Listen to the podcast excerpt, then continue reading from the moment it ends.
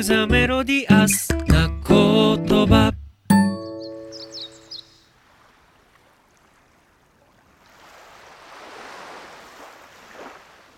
こんにちは、竹内匠です。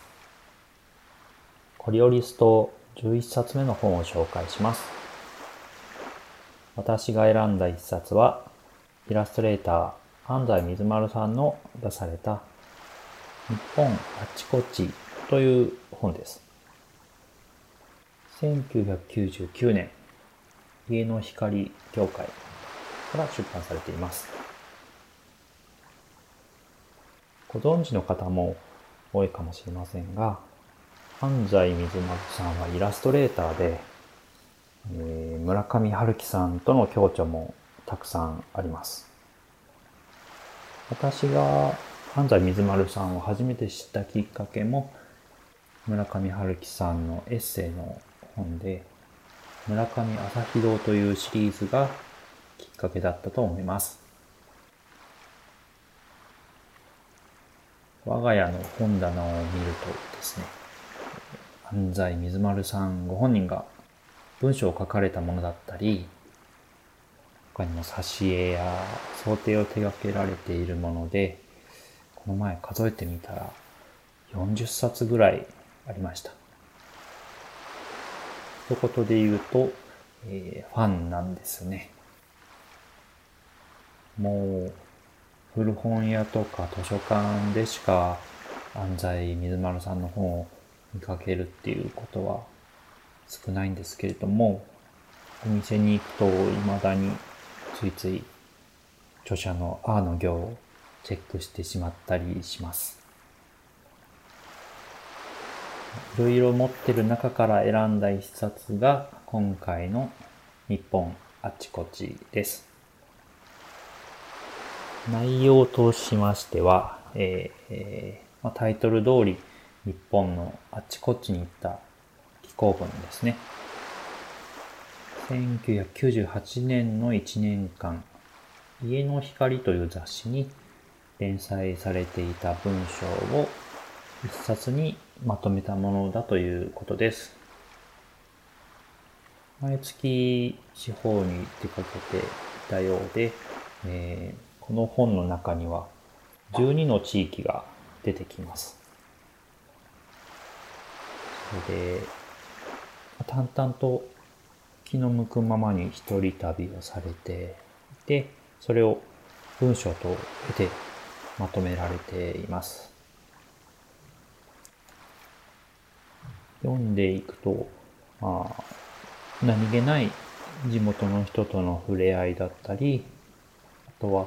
歴史が大好きだったみたいなので、そういう歴史に残る名所とか、あとは地元の食べ物だったり、景色だったりっていうことが書かれています。それで、えー私がこの本をおすすめするというか、心が動かされた部分は、この本を見て、自分も文章が書いてみたいとか、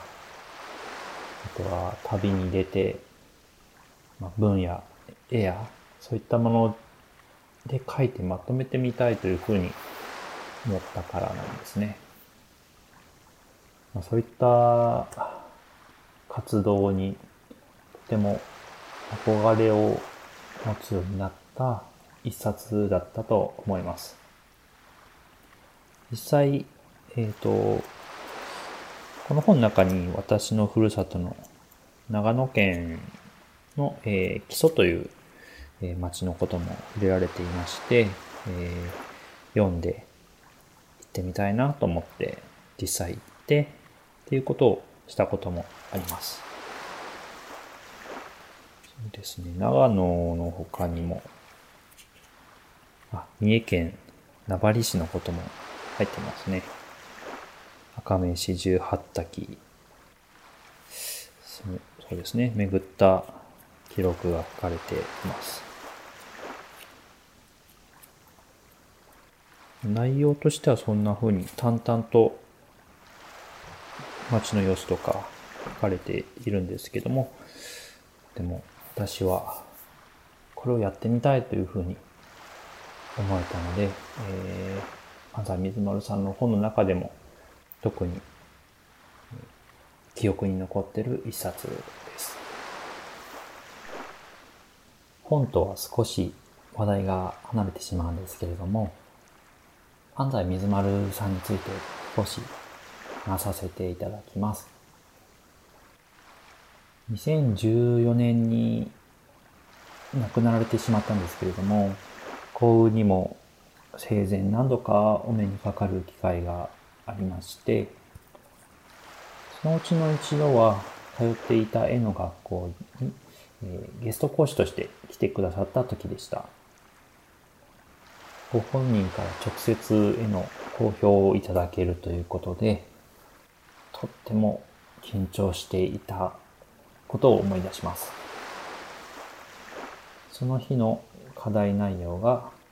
あなたの自信作を持ってきてくださいというものでした。自信作という言葉にもかなり悩んでしまって、結局何枚か必死に書いて持っていったんですけども、そのうちの1枚はたまたま長野の実家から送られてきた大根があって、それをそのまま書いて持って行ったんですね。それで、えー、授業当日、持っていた絵を壁に貼り出して、一人一人好評を受けていくというような流れで、自分の番が来た時に、あ、こんな大根の絵をなんて言われるかなというふうに、すごくドキドキしていたんですけれども、えー、安西先生から、僕はこの絵好きだよって言ってもらえた。それですごく、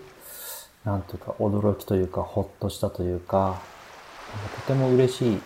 気持ちになったことを今でも覚えています。とても憧れていた人から、そんな風におっしゃっていただけたことがとてもいい思い出になっています。ちなみに、えー、いろんな本がある中で、一番大好きな想定が、村上春樹さんの短編集の中国行きのスローボート。この想定も安西水丸さんが手掛けられていて、うん、とっても素敵な想定なので、ぜひ何か機会があれば手に取ってみてほしいなというふうに思います。本の紹介は以上になります。安西水丸さん、日本あっちこっちのご紹介でした。それで、えー、次回の指名というところなんですけれども、えー、同郷、長野出身の草野エリーさん、エリーにぜひお願いできないかなと思っています。以上、竹内匠でした。